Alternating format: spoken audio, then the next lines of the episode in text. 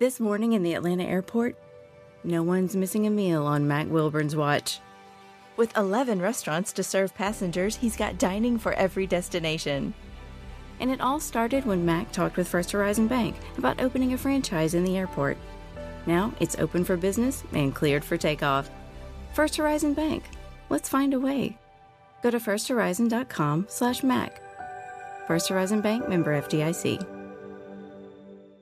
Your favorite PGA and LPGA legends, pros, and top instructors are right here every week on Next on the Tee. Join Chris as the greats of the game share their stories, insights, and playing lessons. Now, back to Chris and more of the show.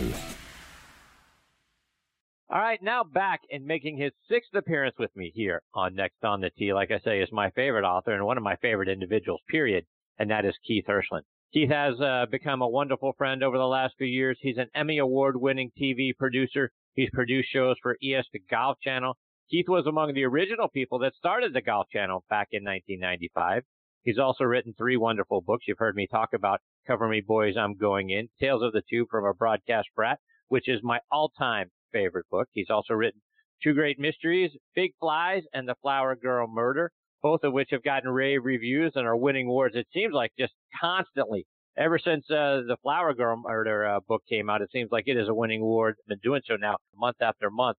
He's got a fourth book on the way, which we hope to hear more about, and I'm very excited he is back with me again tonight here on Next on the Tee. Good evening, Keith. Thanks for coming back on the show.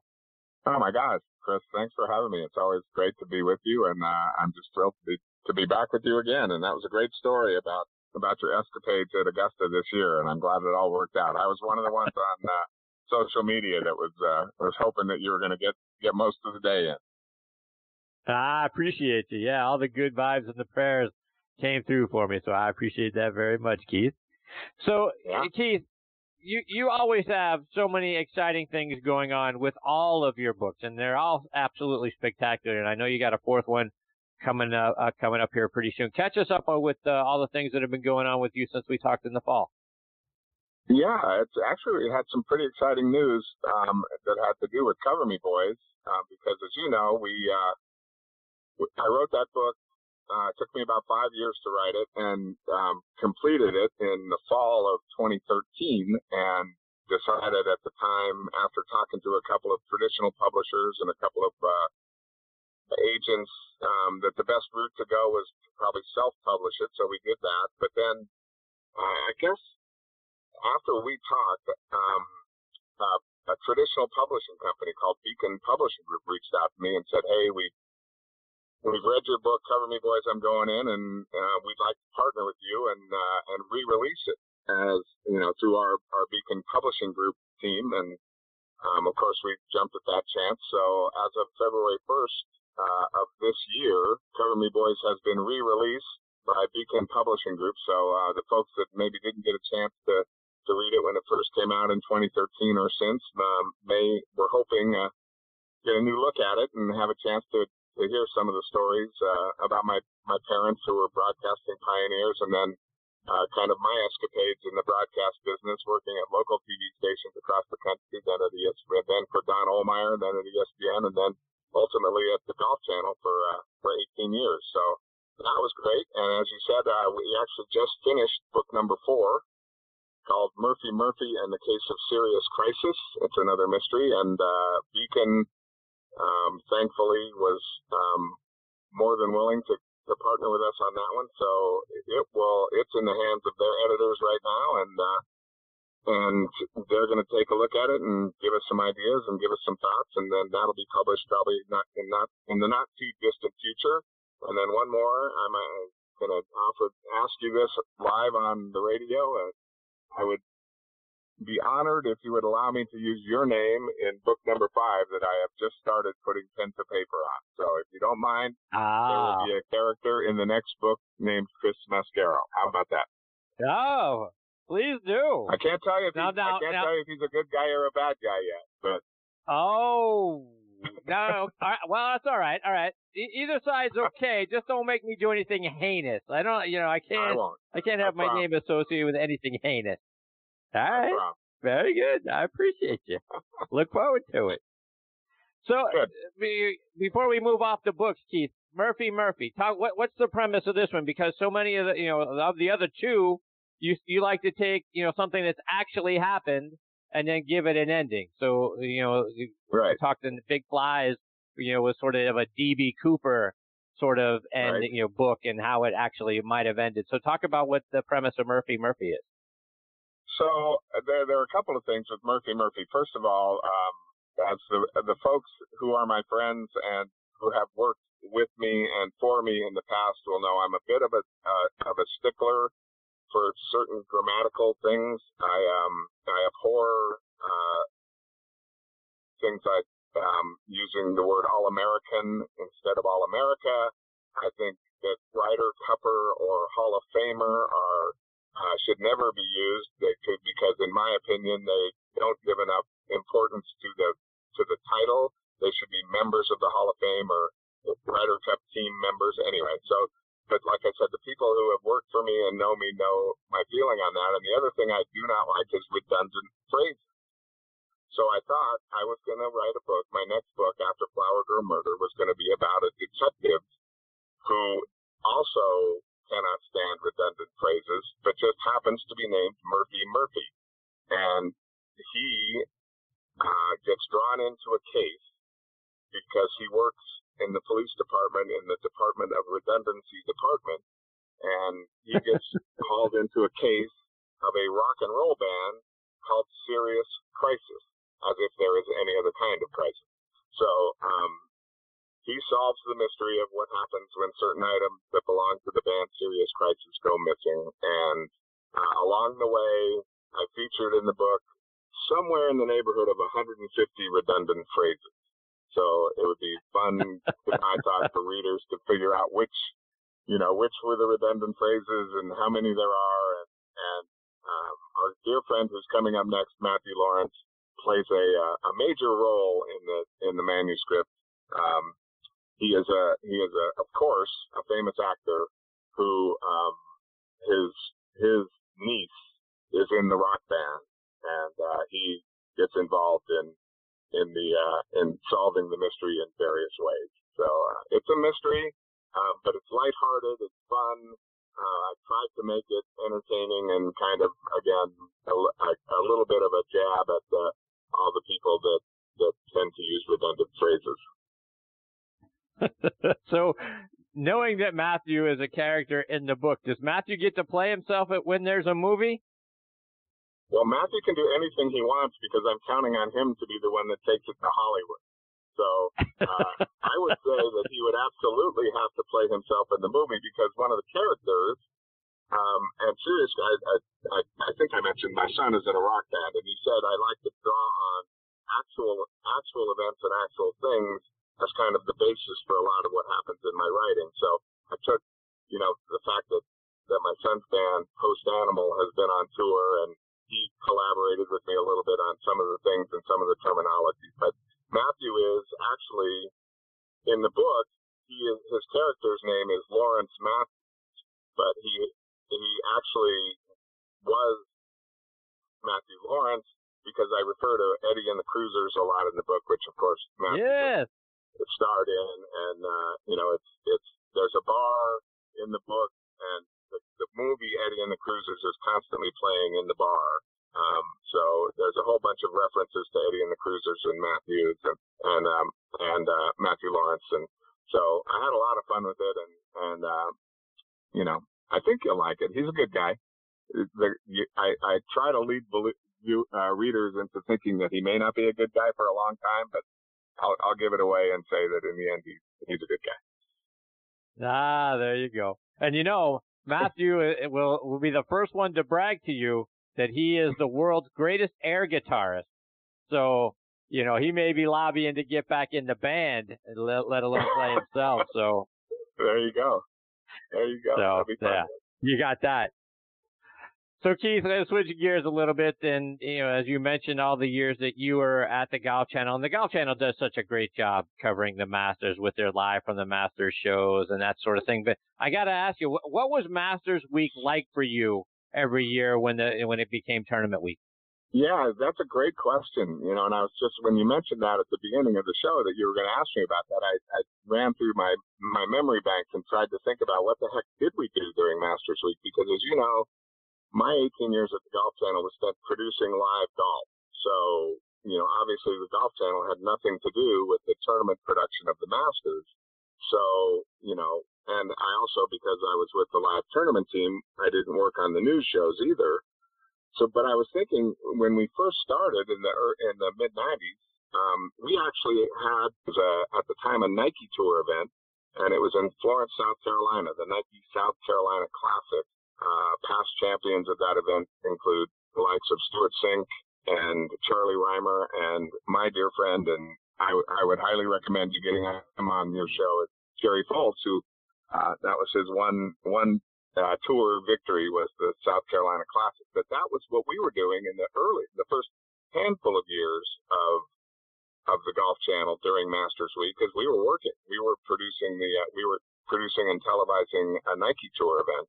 And I remember one year because we wanted to be off the air, the tournament director Dick Baker was a little angry with us, but preferred his event to be on TV rather than have it not be on TV.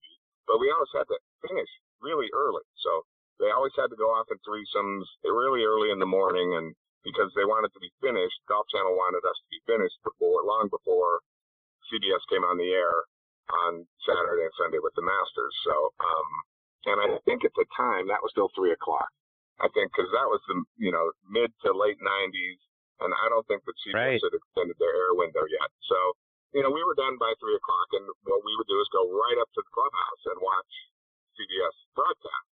And um, so that was fun. I remember one year really well was the year the, the Nick Faldo Greg Norman year because one of the folks on my team, uh, a young lady who worked for me as an associate producer, was very, very good friends with Greg Norman. And she couldn't have been more excited to go up and watch Greg finish off what was going to be his, you know, crowning glory and winning the Masters. And, and he ended up, you know, as we all know, blowing a big lead on the back nine and, and uh, this person was was devastated, as we all were, because we were all, you know, for rooting for Greg too. And um, I never told Nick that story when I started working with him in the in the late in the 2000s that I cheered against him at uh, in that Masters, but um, I'm sure he wouldn't care. but you know, it's a good memory to bring out that the coverage didn't start until around three o'clock on Sunday because you know the Masters for forever we didn't. We never saw the yeah. front nine at Augusta National. That was sort of a mystery until not all that long ago, because all we would do is pick up the broadcast on the on the back nine on Sunday. So yeah, that's an that's a you know something that uh, the younger generation doesn't realize.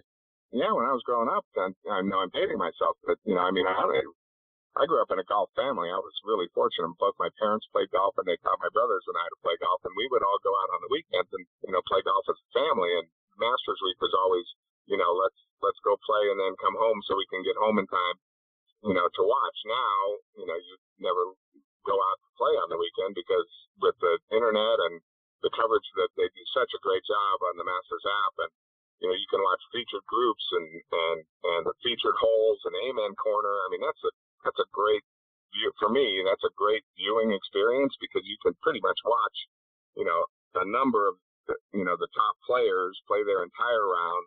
And um, it's also a thrill for me because I get to hear some of my old colleagues and friends like Grant Boone and Billy Ray Brown and folks like that on the broadcast of those uh, of those featured holes and featured groups in Amen Corner. So it's a lot of fun for me now. Um, but in, in back in the day, it was just that anticipation of you know three o'clock couldn't come fast enough. You were, you know, it was you just couldn't wait for you know to, for the Masters to come on so you could watch the, the, the final holes. Yeah, and you know, to your point, right? There was no internet back then, so you didn't know who was making a move or what a charge was going, what charge was going on, and how things were going until it finally did come on at three o'clock to see what happened on the front nine. Did someone fall apart? Did someone make a charge and all that sort of thing? Because uh, yeah, no internet, no coverage, no nothing. You just sort of had to wait and see. So yeah, it was certainly was a different time. And as you yep. mentioned, how you view it now, and you've got a website, your uh, WordPress blog site, covermeboys.com. you wrote about what your new master t- tradition is for viewing the tournament. You've alluded to most of it, but do you like being able to go back and forth between Amen Corner and what's happening in 15, 16, who the feature groups are? I mean, are you constantly hitting the back button to to see what's going on between station to station? Well, I, I I'll confess that I'm worse than that. Um, I usually have at least three devices going. Um, I have the app. I have Apple TV, so I can through the app, the Masters app, I can watch all those things on all the televisions in my house. So what we usually have going is I have the computer set up on one of the streams, and then I have the televisions in the in our basement slash bar slash uh, viewing area set up with all the with CBS, with the Amen Corner, and then with the featured group. So I'm I'm looking at four and five screens at a time, which, as you know, my, you know I produced golf for more than 20 years, and there's in excess of 70 monitors in the TV truck. So looking at five different screens at once is not that big a deal for me. Um, at least in this iteration of my life, I don't have also people yelling in my ear um, certain things, and I also don't have to be yelling at people in their ears. So um, I can just sit back and watch and and soak it all in. It drives my wife a little crazy because she likes to concentrate on one thing at a time, but which is usually the big screen and CBS's coverage. But I like the I like the option of going back and forth and, and looking at different things at different times. So uh, I'm I'm uh I take it to the extreme, I guess.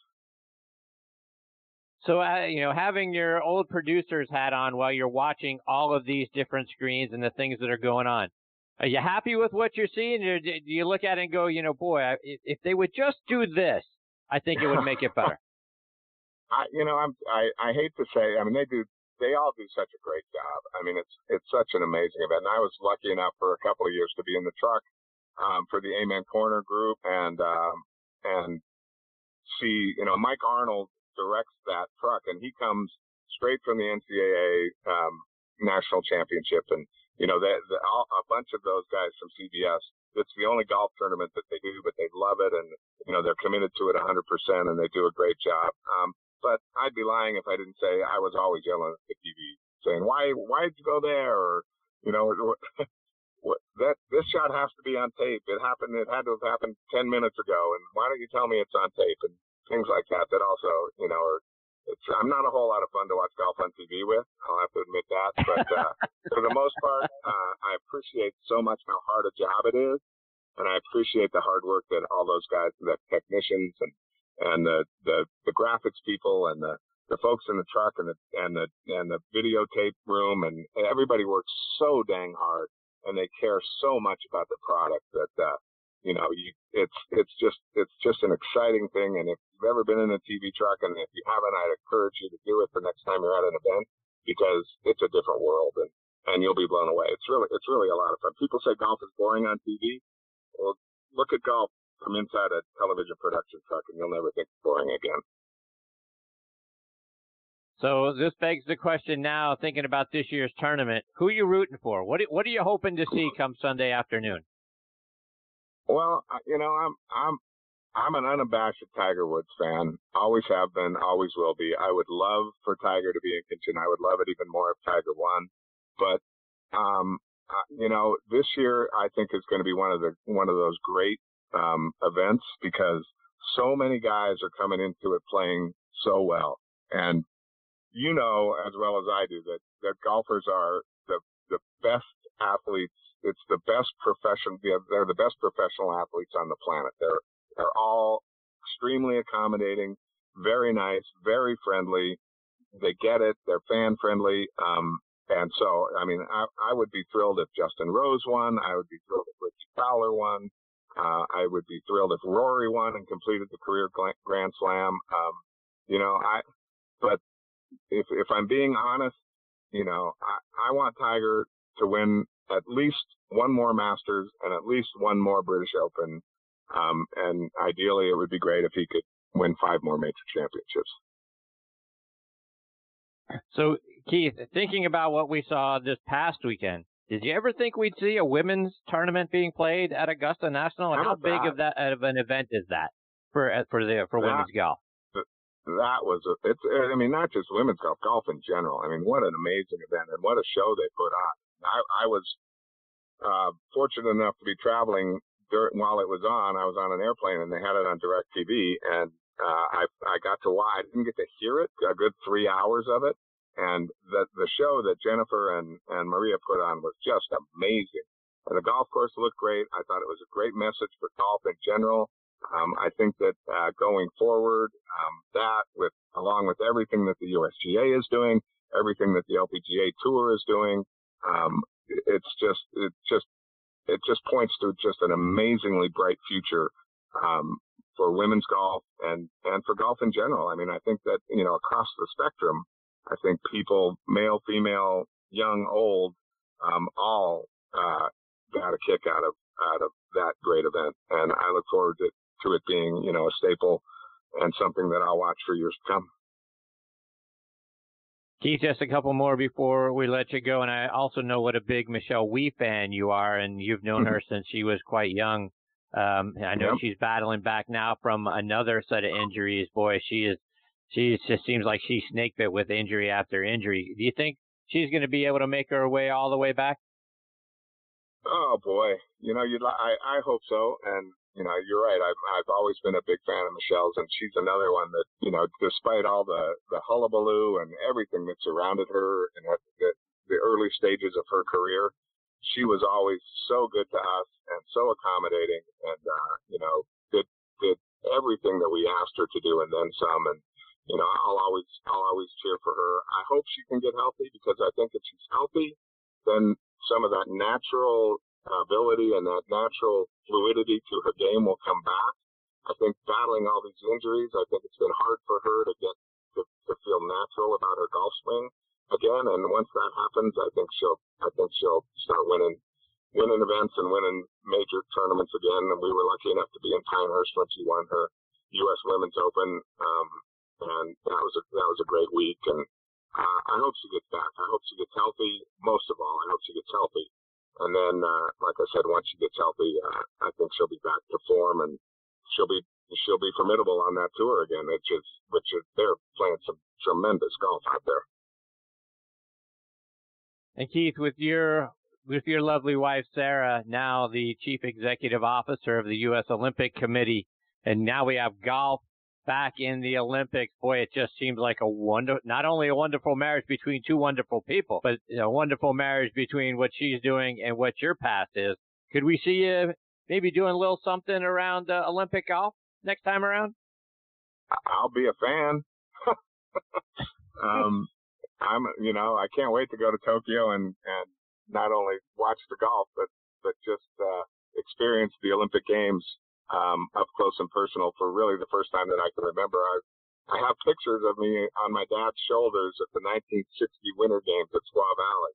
Uh, I was five years old at the time, but uh, this will be an amazing experience, and you know, just uh, just being around the great folks at Team USA and, and all the good good work that they do and everything that they do for um, amateur sports and Olympic sports in this country is is amazing, and uh, you know, we're really looking forward to to being a part of it when we when they head to Tokyo in 2020, and you'll you'll definitely see me uh, in the gallery. Um, I think that's the best place for me to be cheering on uh, on the on the members of Team USA and, and everybody else that's competing in the event. Keith, before we let you go, remind our listeners how can they stay up to date with all the great things you're doing and follow you online, whether it's uh, on your website or over social media. Yeah, you can find me at uh, or at, as you mentioned, covermeboys.com, which is my blog that I promised that I'll start posting some more things on. I've been a little busy writing books. Uh, the books are available at Amazon, Barnes and Noble, uh, Walmart.com, a, a bunch of places now that uh, Beacon Publishing has gotten involved. I'm on Instagram at uh, KHH Author, and uh, you can find me at, at on Facebook at Keith Hirshland Author. So I appreciate you uh, letting me say that. And uh, again, Chris, it's always fun being with you. You're one of the best in the business, and I love the just the conversations that we get to have. And um, I will always jump whenever you say, "Can you come on the show?" Ah, I can't thank you enough, Keith. I can't wait to read Murphy Murphy, and, and you know, like I say, for for anything else to see how uh, my good friend Matthew Lawrence fares in the book, and uh, and uh, weigh in on, what on uh, how accurate it is. yeah, I can't wait to hear what he has to say coming up next. So uh, I'm looking forward to that. I appreciate it. Keith, take care, my friend. All the best to you and your wife, Sarah, and your family. Look forward to catching up with you again real soon, my friend. Thanks, Chris. Enjoy the Masters. Ah, thank you. You too, Keith.